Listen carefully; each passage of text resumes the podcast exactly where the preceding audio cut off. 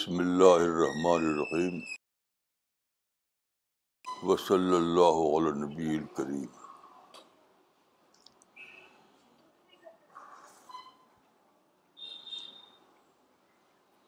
ستمبر 1، 2018.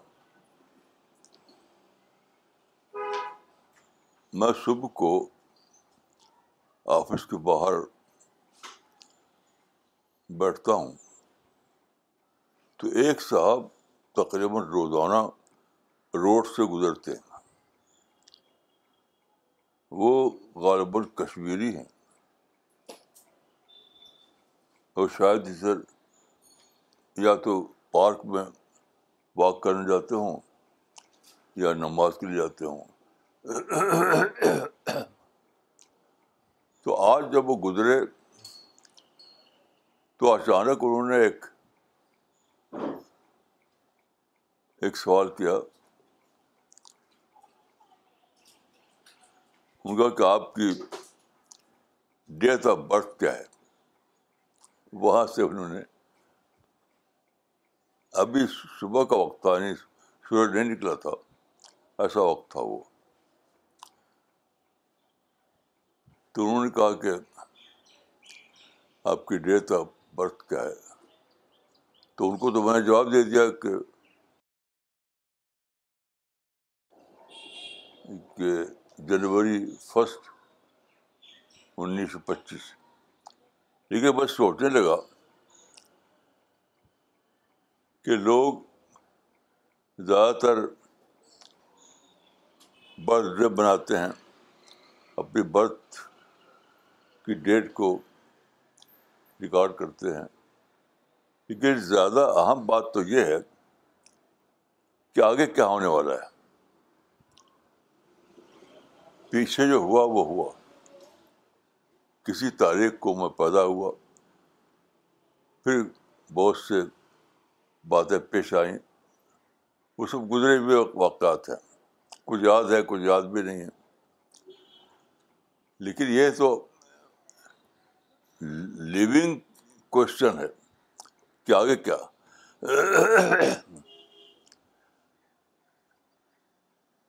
اسی لیے حدیث بات آیا ہے کہ اکثر ذکر حادم اللذات،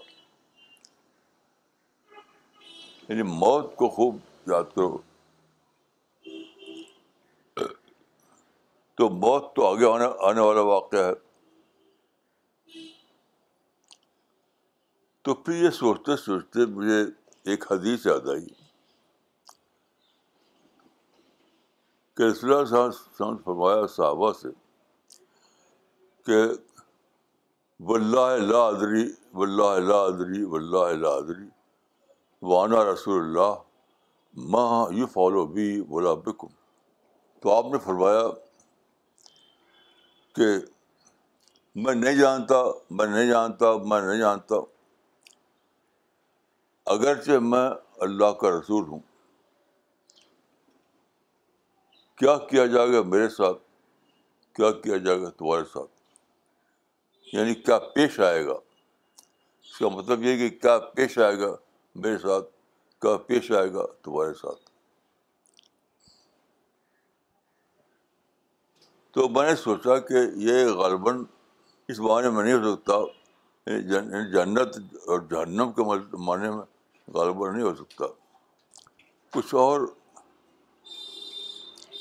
باتیں اس میں ہونا چاہیے.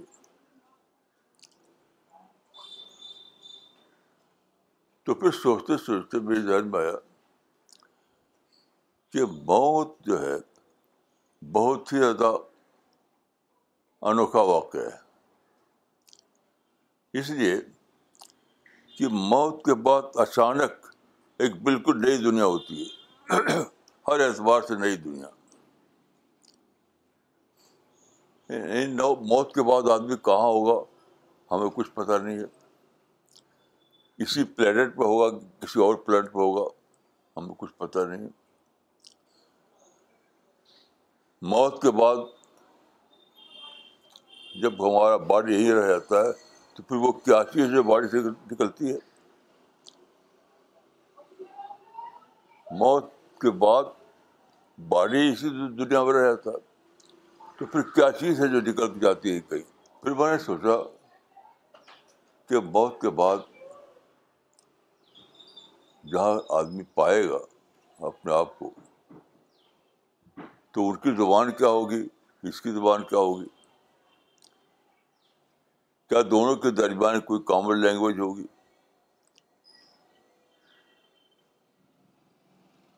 ایسے بہت سے کوشچن.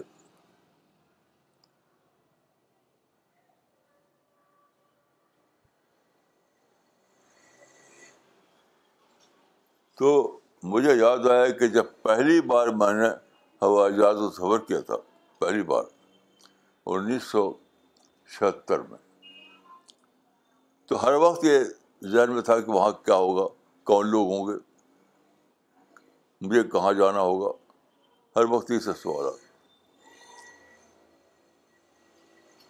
تو میں سمجھتا ہوں کہ رسول اللہ نے جو بات کہی وہ غالباً انسان کی نسبت سے تھی, یعنی خاص طور پر صرف اپنی نسبت سے نہیں تھی کہ انسان کو کچھ پتہ نہیں, انسان کچھ نہیں جانتا کہ ایک سیکنڈ میں کیا پیش آنے والا ہے. جیسے آپ جانتے ہیں کہ ڈاکٹر عبد الکلام جو انڈیا کے وائس پریزیڈنٹ تھے, ان کو بلایا گیا ایک لیکچر دینے کے لیے, غالباً آسام کی کسی یونیورسٹی میں. تو بالکل فٹ تھے, بالکل ہیلتھ کی حالت میں تھے, لیکن جب وہ کھڑے ہوئے اسٹیج پر, یونیورسٹی کے اسٹیج پر, تو صرف 3 منٹ بولے تھے کہ سڈن ان کی ڈیتھ ہو گئی, جس کو جو کہتے ہیں ملٹی آرگن فیلئر, بالکل آل آف دا سڈن. تو آپ آدمی کو سوچنا چاہیے کہ یہ کیا ایک سیکنڈ میں کیا پیش آ گیا میرے ساتھ, یا آ جائے گا میرے ساتھ, کہ ایک سیکنڈ میں پہلے کچھ تھا, ایک سیکنڈ کے بعد میں کچھ ہو گیا. تو میں سمجھتا ہوں کہ اس حدیث میں غالباً اسی بات کو بتایا گیا ہے کہ انسان کو سوچنا چاہیے کہ کسی بھی لمحہ, کسی بھی وقت, سیکنڈ کے فریکشن میں ایک واقعہ پیش آ سکتا ہے, کسی بھی لمحہ. وہ لمحہ ہم نہیں جانتے, صحابہ بھی نہیں جانتے تھے.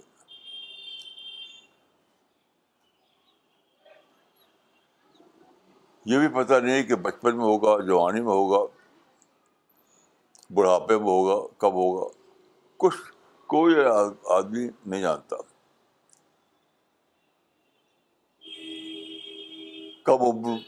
کم عمری میں ہوگا کہ زیادہ عمر میں ہوگا. میں جب اخبار میں آتا کسی کے ڈیتھ, تو سب سے پہلے یہ پتہ کرتا ہوں کہ عمر کیا تھی اس کی, ڈیتھ کے وقت عمر کیا تھی اس کی. تو آپ جانتے ہوں گے کہ بہت زیادہ ڈفرینس ہوتا ہے. ایسا نہیں کہ جو ایک کی عمر وہی دوسرے کی, جو دوسرے کی وہی تیسرے کی.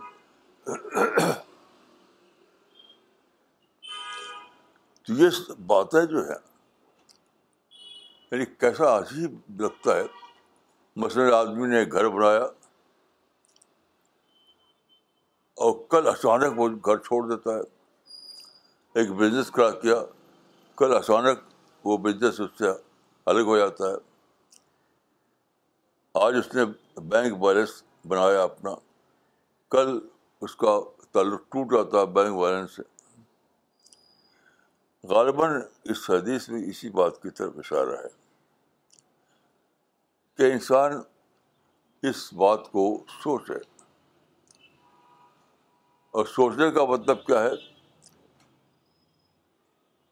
کہ پیدا ہونے کی تاریخ سوچے تو کوئی فائدہ نہیں ہے, وہ تو ہو چکا جو ہونا تھا. اب جو ہونے والا ہے اس کے بارے میں سوچیں.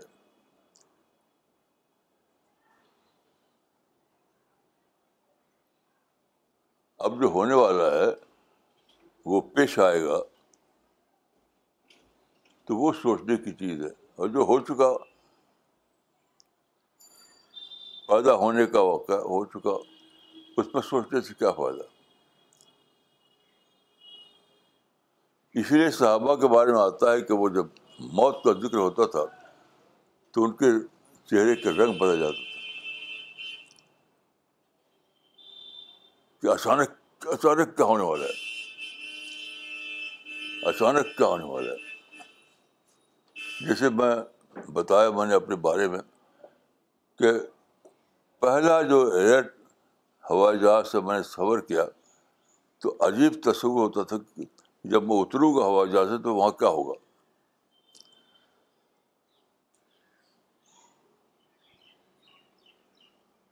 تو آدمی اگر یہ سوچے تو جانتے ہیں کیا ہوگا. یہ سوچے تو یہ ہوگا کہ وہ بہت زیادہ کین ہو جائے گا اس معاملے میں کہ اگلے مرحلے میں مجھ کو ایسا ہونا چاہیے کہ میں اچھے انداز سے فیس کر سکوں جو آنے والا ہے لمحہ وقت, اس کو میں صحیح انداز میں فیس کر سکوں. تو برتھ ڈے لوگ مناتے ہیں لیکن وہ تو گزر چکا. اب جو دن آنے والا ہے, ہمارا کاؤنٹ ڈاؤن جو ہمیں جہاں پہنچا رہا ہے, کاؤنٹ اپ تو ہونے والا ہے نہیں کسی کے لیے بھی. اب کاؤنٹ اپ نہیں ہو سکتا, یعنی کیلنڈر پیچھے کتنے لوٹے ایسا نہیں ہو سکتا. تو کاؤنٹ ڈاؤن ہمیں جس اگلے دن کے لیے کی طرف لے جا رہا ہے,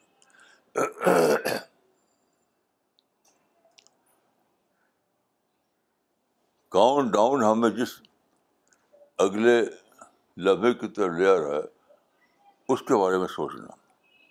اس حدیث کا میں سمجھتا ہوں کہ یہ ہے خلاصہ کہ اس دن کے لیے سوچو جو دن اچانک اس طرح آئے گا کہ اس کے بارے میں ابھی تک تمہیں کچھ بھی پتہ نہیں, صرف اللہ کو پتہ ہے کہ اگلے لمحہ جب وہ وقت آئے گا تو کیا ہوگا. یعنی جو میں سوچتا تھا کہ ایئرپورٹ پہ کیا گزرے گا اس کو آپ بلین ٹریلین بڑھائیے, بلین ٹریلین گنا بڑھائیے تو اس کا ایک فریکشن آپ کے مائنڈ میں آیا, بس زیادہ نہیں.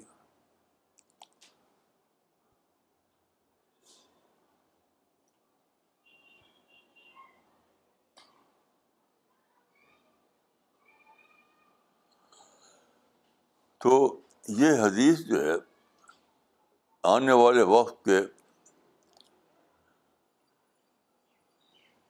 امپورٹنس کو بتاتی ہے.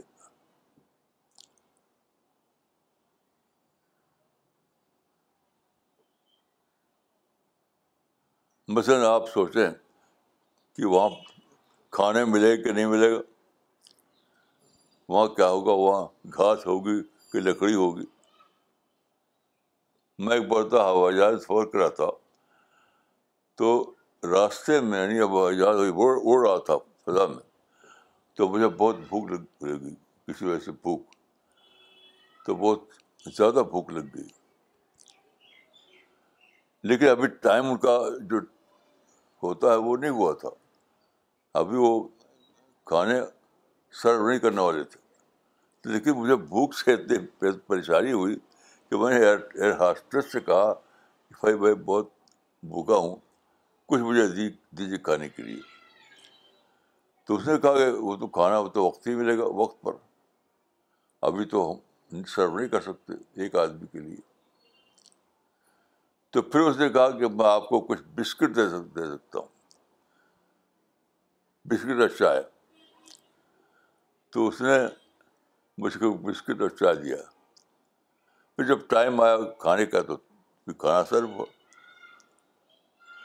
تو یعنی جب آپ سوچیں ایسی سچویشن کو کہ آپ کو پتہ ہی نہیں ہے کہ اگلے لمحہ کہاں ہونے والا ہے،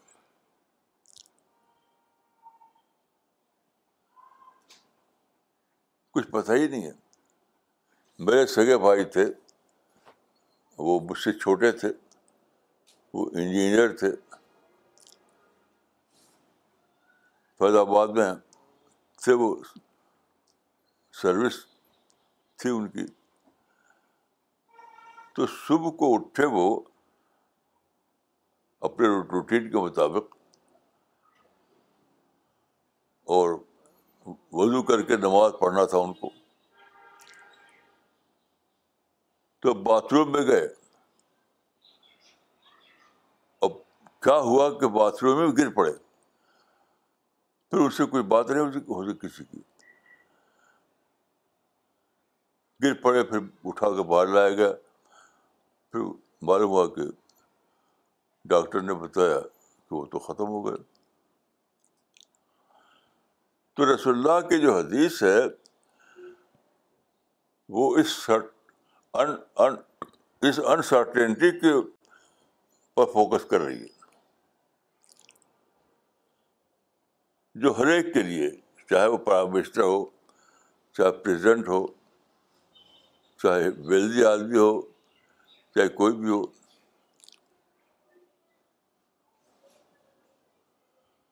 میں شاید ایک قصہ آپ کو بتاؤں اس سے پہلے کہ دلی میں ایک صاحب رہتے تھے، میں ان کو دیکھا، ان سے ملا ہوں میں. تو انہوں نے وہ بلڈر تھے، بلڈر میں ان بلڈر کے بزنس میں انہوں نے کافی پیسہ کمایا تھا. تو ہماری تو ان کی ماں آئیں، وہ کہیں رہتی تھی دوسری جگہ، تو ہماری ماں ان سے ملنے گئی. وہ ہمارے محلے میں رہتے تھے وہ. تو انہوں نے بتایا کہ وہ ان کی ماں جو تھی، ان کی ماں بار بار یہ کہتی تھی کہ ہائے میرے بیٹے کی دولت کون لے گا. ان کی ماں بار بار کہتی تھی کہ ہائے میرے بیٹے کی دولت کون لے گا. تو میں نے سوچا کہ سوچنے کی بات یہ نہیں ہے، سوچنے کی بات یہ ہے کہ جب میری دولت مجھ سے چھن جائے گی تو میرا کیا حال ہوگا.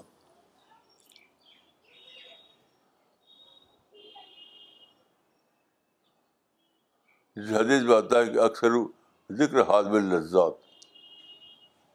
تو سوچنے کی بات یہ ہے کہ میری دولت جب چھن جائے گی، میرے گھر جب چھن جائے گا، جب میں بالکل اکیلا ہو جاؤں گا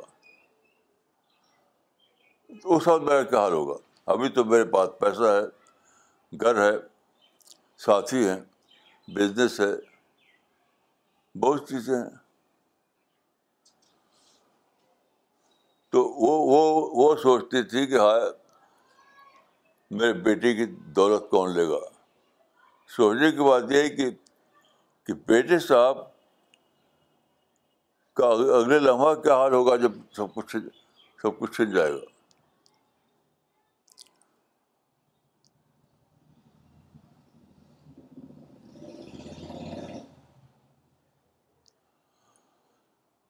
تو یہ صبح کو یہ تھاٹ آیا میرے مائنڈ میں. صبح کو یہ تھاٹ آیا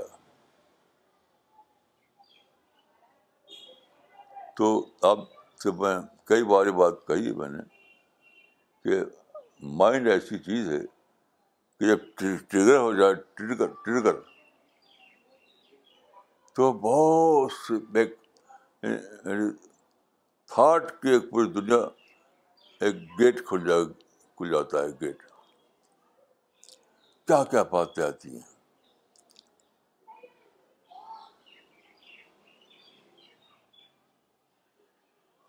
میں نے اپنی زندگی میں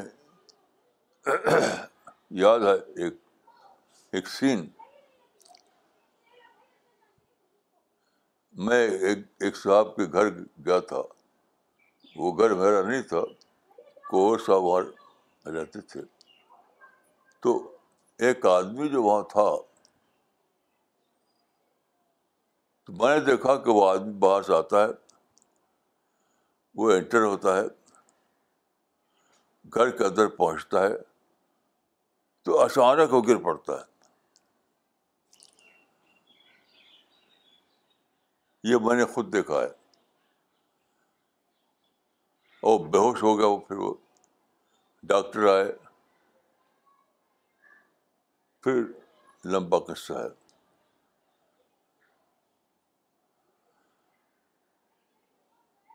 تو لوگ کاؤنٹ اپ کے بارے میں شروع سوچتے ہیں جو ہونے والا ہی نہیں. لوگ جو ہیں کاؤنٹ اپ کے بارے میں سوچتے ہیں جو ہونے والا نہیں. سوچنا چاہیے کاؤنٹ ڈاؤن کے بارے میں جو ہمارے سامنے چلا رہا. تو رسول اللہ نے جو فرمایا اس کا مطلب میرے سمجھتے یہی ہے کہ آج کی زبان میں اگر کہوں کہ کاؤنٹ اپ کے بارے میں کیا سوچتے ہو، کاؤنٹ ڈاؤن کے بارے میں سوچو. اس میں تمہیں بہت کچھ لرننگ ہوگی.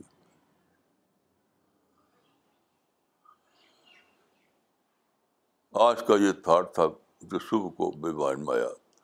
السلام علیکم ورحمۃ اللہ.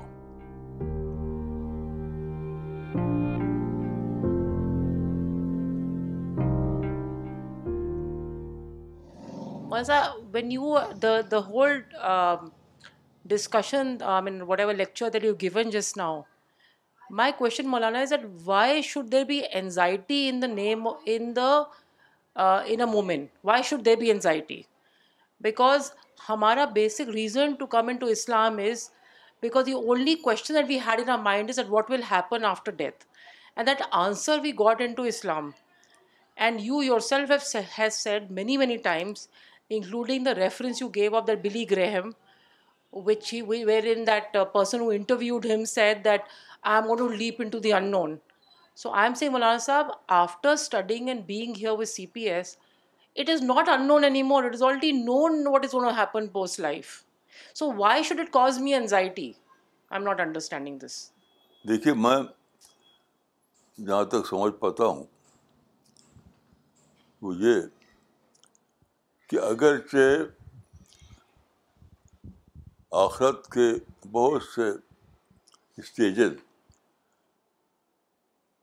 ایز اے نیوز ہم کو پتہ ہے،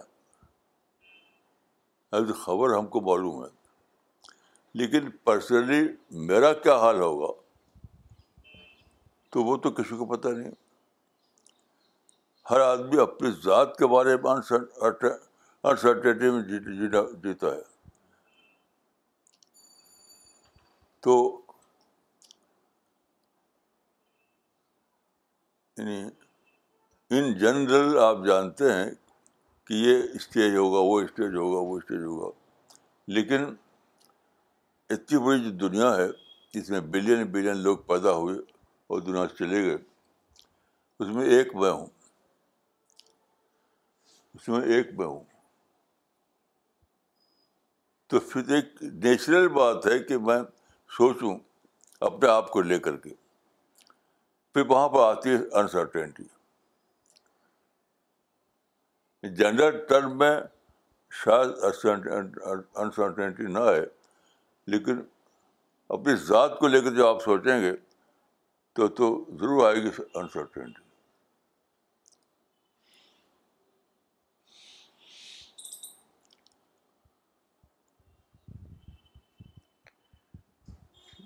مولانا, بہت سے لوگوں نے آپ کو سلام بھیجا ہے اور آپ کے لیے دعا بھی کری ہے اچھی صحت کے لیے. ایک سوال بھیجا ہے پاکستان سے محمد طلحہ فاروق صاحب نے. انہوں نے آپ سے پوچھا ہے کہ مولانا صاحب یہ کیسے پتہ لگے گا کہ ہماری اسپریچول کنڈیشن اچھی ہے یا خراب ہے؟ کیا پتہ لگے گا؟ یہ کیسے پتہ لگے گا کہ ہماری اسپریچول کنڈیشن اچھی ہے یا خراب, یہ ہمیں کیسے پتہ چلے گا؟ یہ تو کسی کو بھی پتہ نہیں.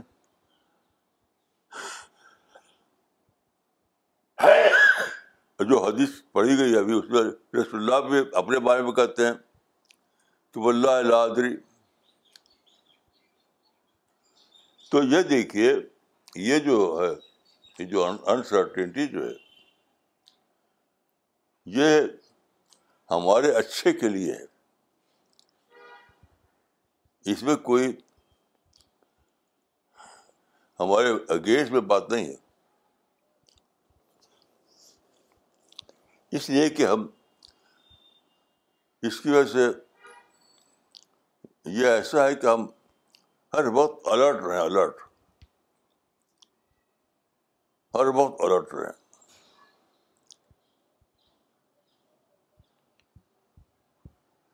جیسے میں نے ایک بار دیکھا کہ ایک آدمی جو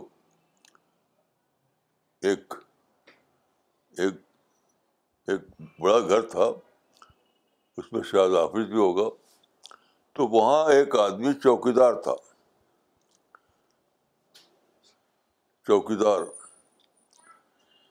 تو مالک نے ایک بار اس کو دیکھا کہ وہ بیٹھا ہوا ہے,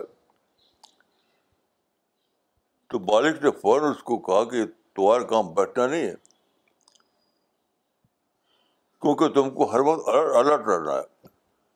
جب تک تمہیں ڈیوٹی ہے تو برابر تم کو الرٹ رہنا ہے.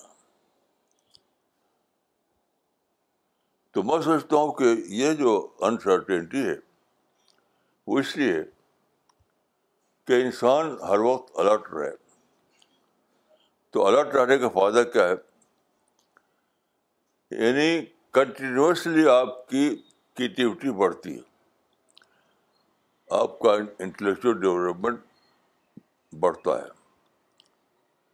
آپ کی کریٹیوٹی, آپ کا انٹلیکچوئل ڈیولپمنٹ, یہ سب برابر بڑھتے ہی رہتا ہے.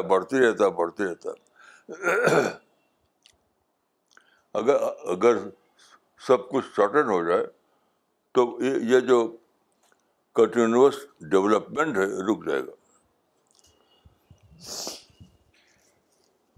مولانا عبدالرحمان صاحب نے غازی آباد سے لکھا ہے کہ مولانا your talk is full of lessons, thank you Maulana. Doctor Junaid نے ممبئی سے لکھا ہے جنم دن گزری ہوئی بات ہے اور ڈیتھ ہونے والی بات ہے, ہمیں ہونے والی بات پر سوچنا چاہیے. مولانا صاحب یہ بات میرے لیے بہت زیادہ اسٹرائکنگ ہے, جزاک اللہ. مس شبانہ انصاری نے مولانا پاکستان سے سوال بھیجا ہے. انہوں نے آپ سے پوچھا ہے کہ how to face death as a مومن, اس کے بارے میں بتائیے. اس میں تو بستا ہوں کہ مومن کا کوئی اپنا چوائس نہیں ہے, کیا فیس کریں گے آپ, جو ہوگا ہوگا. آدمی پری ڈیتھ پیریڈ میں تیاری کر سکتا ہے, پری ڈیتھ پیریڈ میں وہ تیاری کر سکتا ہے. باقی یہ کہ جب وہ ٹائم آ جائے تو آپ کو تو بس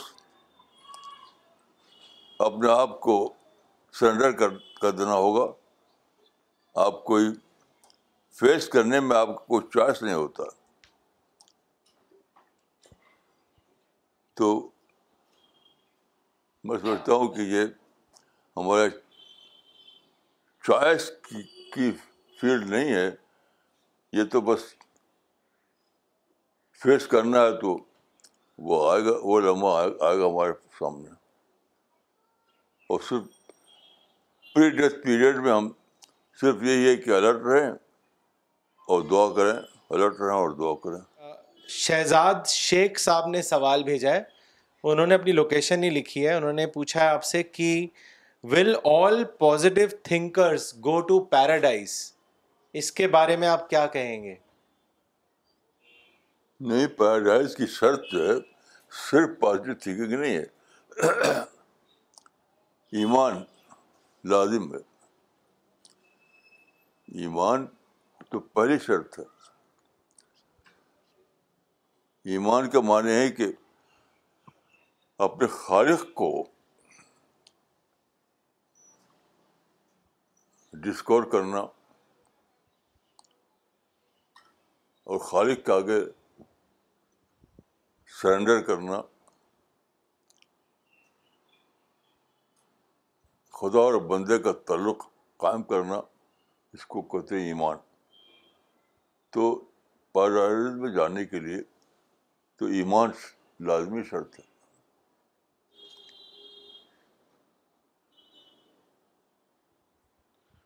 باقی یہ کہ جو غیر مومن لوگ ہیں لیکن گڈ کریکٹر والے ہیں, وہ یعنی غیر مومن ہے لیکن کریکٹر کے اعتبار سے بہت اچھا ہے وہ, تو ہم اس کے بارے میں کوئی رائے نہیں دے سکتے.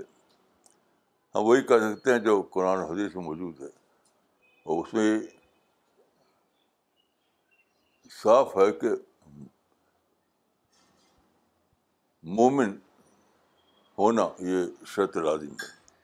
خواجہ کلیم الدین صاحب نے پینسلوینیا سے سوال بھیجا ہے. انہوں نے لکھا ہے مولانا صاحب واٹ از عالم برزخ, what happens during this time of life, اس کو واضح کریں.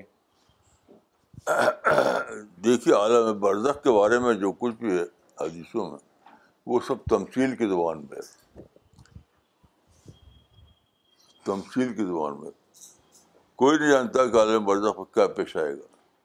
جو کچھ بتایا گیا ہے حدیث میں وہ سب تمثیل کی زبان میں, اس سے آپ کچھ اندازہ کر لیجئے. لیکن آپ اگر یہ چاہیں کہ سرٹینٹی کی زبان میں کچھ معلوم ہو جائے تو وہ تو ہو نہیں سکتا. تمثیل کی زبان میں آپ جنرل انداز میں کچھ باتیں سمجھ سکتے ہیں. مولانا اگر آپ کہتے ہیں کہ مولانا کی uncertainty is there for every one, تو پھر مومن اور جو نان مومن ہے, بلیورز اور نان بلیورز میں کیا فرق ہے پھر؟ بس دیکھیے سرٹینٹی تو حدیث سے بہت کلیئر ہے کہ کسی مومن کو نہیں ہو سکتی, کیونکہ رسول اللہ نے آپ کی جو عالیہ تھی عائشہ, ان سے ہی کہا تھا. تو رسول اللہ نے کہا تھا کہ آخرت کا انجام کوئی نہیں جانتا. تو حضرت عائشہ نے کہا کہ خود آپ اپنے بارے میں بھی کہہ گئے. تو رسول اللہ نے جو لفظ کہا تھا بلا یا عائشہ, عائشہ تھی, کون تھا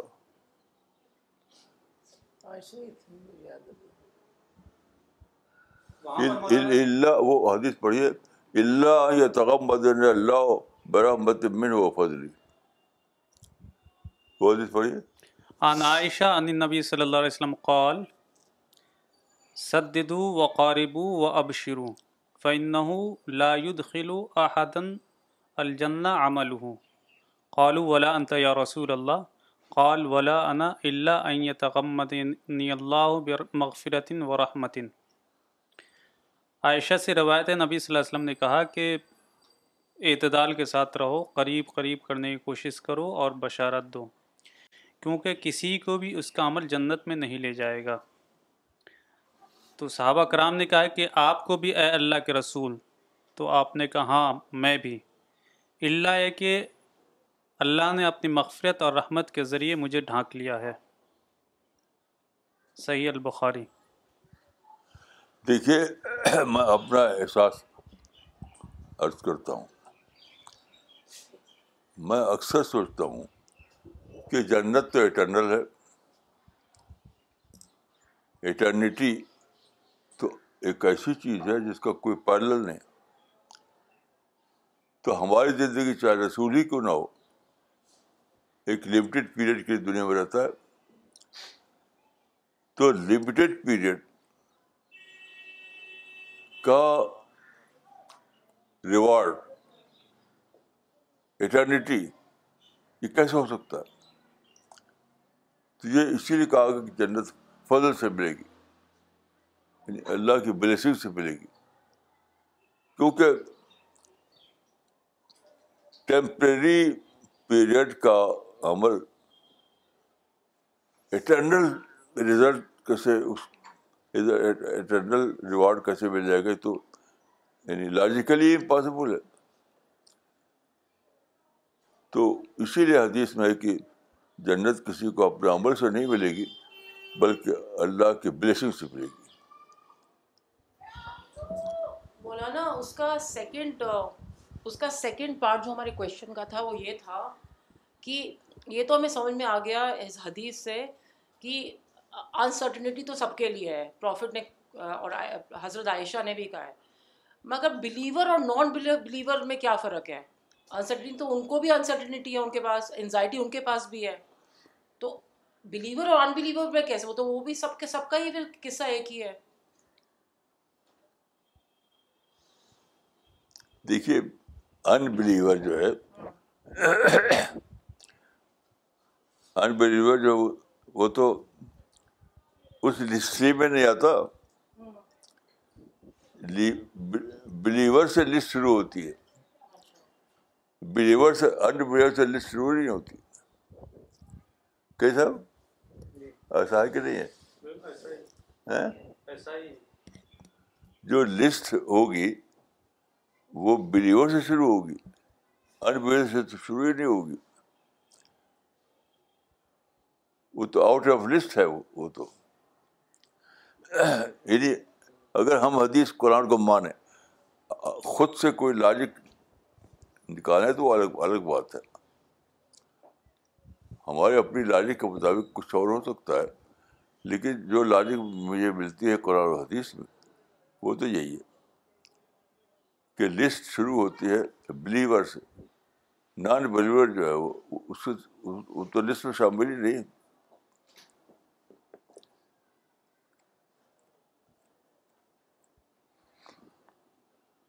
آدمی کو حق ہے کہ وہ اپنی ایک رائے بنائے، فریڈم ہے انسان کو حاصل، تو اپنی رائے سے کوئی ایک تھیوری بنائے تو اس کو حق ہے، بنا سکتا ہے وہ، لیکن جو قرآن و حدیث میں جو بات ہے اس کے بارے میں جب میں کہوں گا تو میں یہی کہوں گا کہ پیراڈائز کی جو لسٹ بنے گی، جو اینجل تیار کریں گے، وہ صرف لسٹ ہوگی بلیور کی، نان بلیور اس میں انکلوڈ ہی نہیں ہوں گے. اب یہ کہ ان کا کیس کیا ہے، جہاں تک میں نے پڑھا ہے کوئی کلیئر کٹ بات مجھے نہیں ملی. مولانا مگر ابھی جو آپ بتا رہے ہیں نا، ہم یہ کہہ رہے ہیں مولانا صاحب آپ کی بات بالکل صحیح ہے، ہم کہہ رہے ہیں کہ ہم اسٹیٹ آف مائنڈ کی بات کر رہے ہیں، ہم بھی بلیور بھی کا بھی انسرٹن اسٹیٹ آف مائنڈ ہے، اس دنیا کی بات کر رہے ہیں، اور نان بلیور کا بھی اسٹیٹ آف مائنڈ سیم ہے. تو ہم یہ بول رہے ہیں کہ بلیور اور نان بلیور کی they both are in the same state uncertain in this world. ابھی تو اسٹیٹ آف مائنڈ دونوں کا ایک ہے، اگر ہم بھی انسرٹن ہے کہ ہمیں کیا ملے گا آگے جا کر، تو نان بلیویبل تو اسی اسٹیٹ میں ہے، اس کو ہمیں پتہ ہی نہیں کیا ملے گا آگے جا کر. میں تھوڑا سا بولوں، آپ بتائیے صاحب کیا پوائنٹ ہے؟ ایک منٹ، آپا بتا رہی ہیں مولانا، آپا کہہ رہی ہیں کچھ ایڈ کرنا چاہ رہی ہیں. ہاں آپا بتائیں. میں یہ سوچ رہی ہوں کہ بلیور اور نان بلیور کا کیس اس لحاظ سے فرق ہے کہ بلیور ایک ٹیسٹ دے رہا ہے، بالکل جیسے ہم ایگزامینیشن میں بیٹھتے ہیں، ہمارا پیپر اچھا بھی ہوتا ہے پھر بھی ہمیں انگزائٹی رہتی ہے کہ پتہ نہیں کیسا نمبر آئے گا، لیکن نان بلیور نے تو اس ٹیسٹ کو دیا ہی نہیں. اس کا انگزائٹی میں ہونا یا نہ ہونا اس سے کوئی فرق پڑتا ہی نہیں، کیونکہ اس نے تو ٹیسٹ ہی نہیں دیا. اس دنیا میں تو ہم لوگ ٹیسٹ دینے کے لیے آئے ہیں اور اس نے وہ ٹیسٹ دیا ہی نہیں، تو اس کا تو مطلب اس میں لسٹ میں جو کہہ رہے ہیں کہ انکلوڈیڈ نہیں ہے تو وہی ہے. دیکھیے میں اپنا ایکسپیرئنس بتاتا ہوں، یعنی پرسنل. میری زندگی کے سب سے اچھے لمحات وہ ہیں جب میں انسرٹینٹی کی آخری حد پر پہنچ گیا، آخری حد پر. کیوں آخری حد پر پہنچ کر میں نے ایک ایسی چیز ڈسکور کی ہے جو میری زندگی کا سب سے بڑا ایسٹ ہے. وہ یہ میں اپنے بارے میں کہہ رہا ہوں، وہ یہ کہ انسرٹینٹی کی آخری حد پر پہنچ کر میں نے ڈسکور کیا کہ گاڈ آل پاورفل ہے اور انسان آل پاور لیس. اگر ہم جان جائیں کچھ تو ہم بھی پاور لیس نہیں رہیں گے. تو علم کے بارے میں خدا اکیلے ہی جاننے والا ہے، یہ ضروری ہے کہ میں یقین کروں کہ وہ خدا پاور فل ہے، میں پاور لیس ہوں. یہ اس کا یعنی انٹیگرل پارٹ ہے علم. یہ علم کے بارے میں اگر انسان کو مانے آپ کے انسان کو بھی کچھ علم ہے تو پھر آپ آل پاور لیس نہیں رہتے. تو اس سے میں نے جو میری زندگی کی سب سے بڑی فائنڈنگ صرف ایک ہے، سب سے بڑی فائنڈنگ جو میں نے لکھا تھا، میری کتاب ہے اسلام 15ویں صدی میں. اسلام 15ویں صدی میں کتاب ہے، سب سے پہلے اس میں لکھا تھا میں نے. وہ یہ لکھا تھا میں نے کہ یہ لکھا تھا کہ گاڈ آل پاورفل ہے، انسان کے مقابلے میں آل پاور لیس ہے. اور یہی انسان کی سب سے بڑی ڈسٹنکشن ہے، سب سے بڑی، کہ انسان یہ کرتا ہے کہ وہ خدا کے اور پاورفل ہونے کا جو خدا آخری ایکسٹینٹ ہے اس بارے میں، آل پاورفل ہونے کے معاملے میں خدا آخری ایکسٹینٹ ہے. انسان دوسرا ایکسٹینٹ بناتا ہے. آل پاورفل کے مقابلے میں انسان دوسرا ایکسٹینٹ بناتا ہے، شعوری ایکسٹینٹ، آل پاور لیس ہونے کا ایکسٹینٹ. میں سمجھتا ہوں کہ پوری یونیورس میں کوئی انسان کے سوا یہ نہیں کر سکتا کہ وہ آل پاور لیس کا دوسرا ایکسٹینٹ بنائے. یہ صرف انسان بنا پاتا ہے. میں یہاں تک میں سوچتا ہوں کہ شاید اینجل بھی اس معاملے میں انسان سے پیچھے ہیں، کہ خدا کے آل پاورفل ہونے کا جو ایکسٹینٹ ہے خدا کا، اس کے مقابلے میں جو دوسرا ایکسٹینٹ ہے اور آل پاور لیس ہونے کا ایکسٹینٹ، وہ صرف انسان بناتا ہے شعوری طور پر. کوئی میرے سمجھ کے مطابق کوئی دوسرا بنا ہی نہیں سکتا، نہ جن نہ انسان، نہ جن نہ فرشتہ، نہ ہمالیہ پہاڑ، نہ سمندر, کوئی دوسرا نہیں. یہی انسان کی ڈسٹنکشن ہے. یہ میری اپنی فائنڈنگ ہے.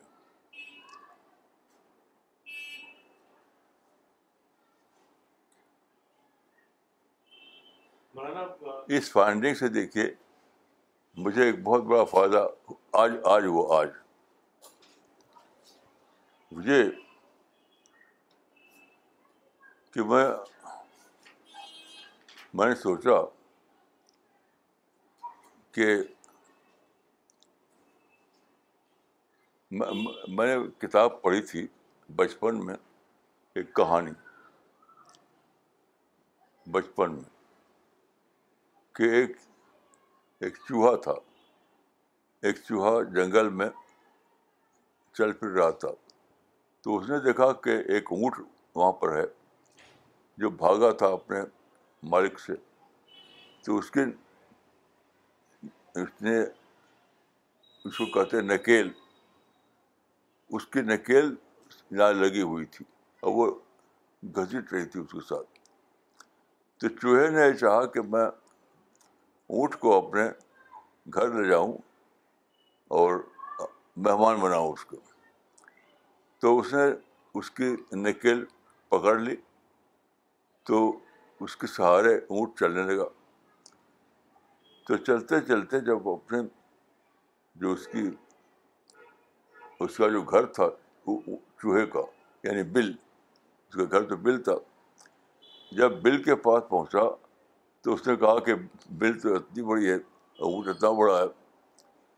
تو اس کا احساس ہوا کہ میں نے تو ایسا مہمان بلا لیا جس کو ٹھہرانے کے لیے اب میرے پاس کوئی جگہ ہی نہیں.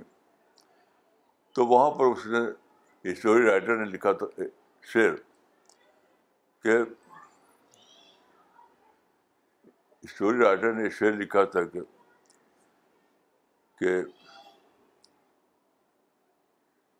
کیا کیا خیال باندھے نادان نے اپنے دل میں, کیا کیا خیال باندھے نادان نے اپنے دل میں, پر اونٹ کی سمائی کہاں کب ہو چوہے کے بل میں.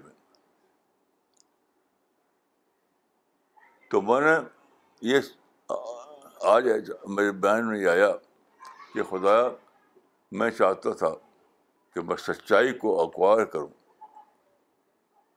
لیکن میں نہیں کر سکا. سچائی مجھ سے بڑی نکلی, سچائی مجھ سے بڑی نکلی.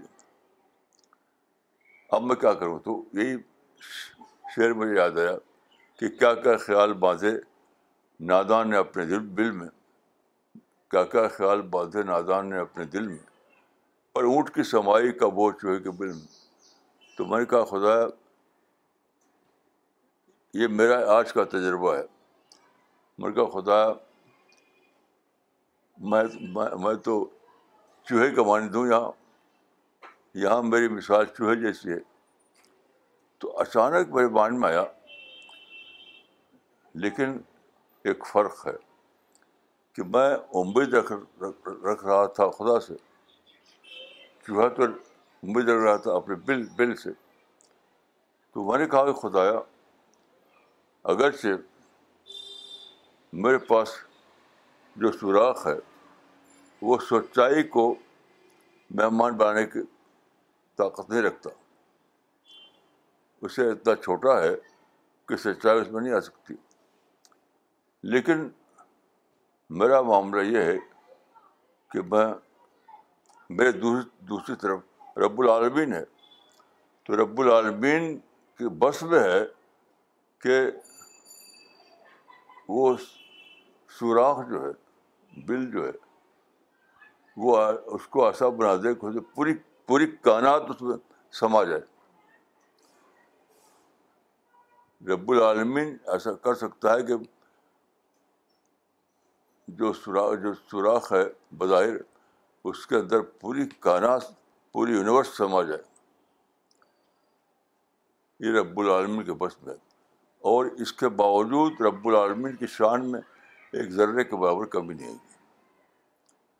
تو دیکھیے یہ جو انسرٹنٹی والی بات ہے اس کو اس کی میں آخری حد تک آپ جائیے تو آپ کو بہت بڑی چیز دریافت ہوتی ہے, اتنی بڑی بات دریافت ہوتی ہے جس سے بڑی بات یونیورس میں کوئی نہیں ہے. مولانا آپا یہ پوچھ رہے ہیں کہ جو انسرٹینٹی ہے, جو لمیٹیشن ہے انسرٹینٹی کا, وہ آخرت میں کیا ختم ہو جائے گا؟ یہ کوئی نہیں کر سکتا,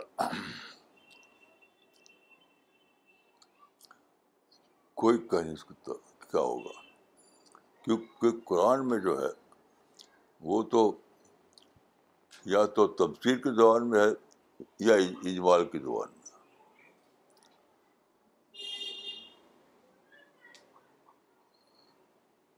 وہ اسپیسیفک طور پر کہیں نہیں ہے, اس لیے ہم آخر وقت تک اس معاملے میں صرف سوچتے رہیں گے. کیونکہ دیکھیے بات کیا ہے, جڑ کی بات کیا ہے کہ ایک ہے میری حد اور ایک ہے گاڈ کی حد.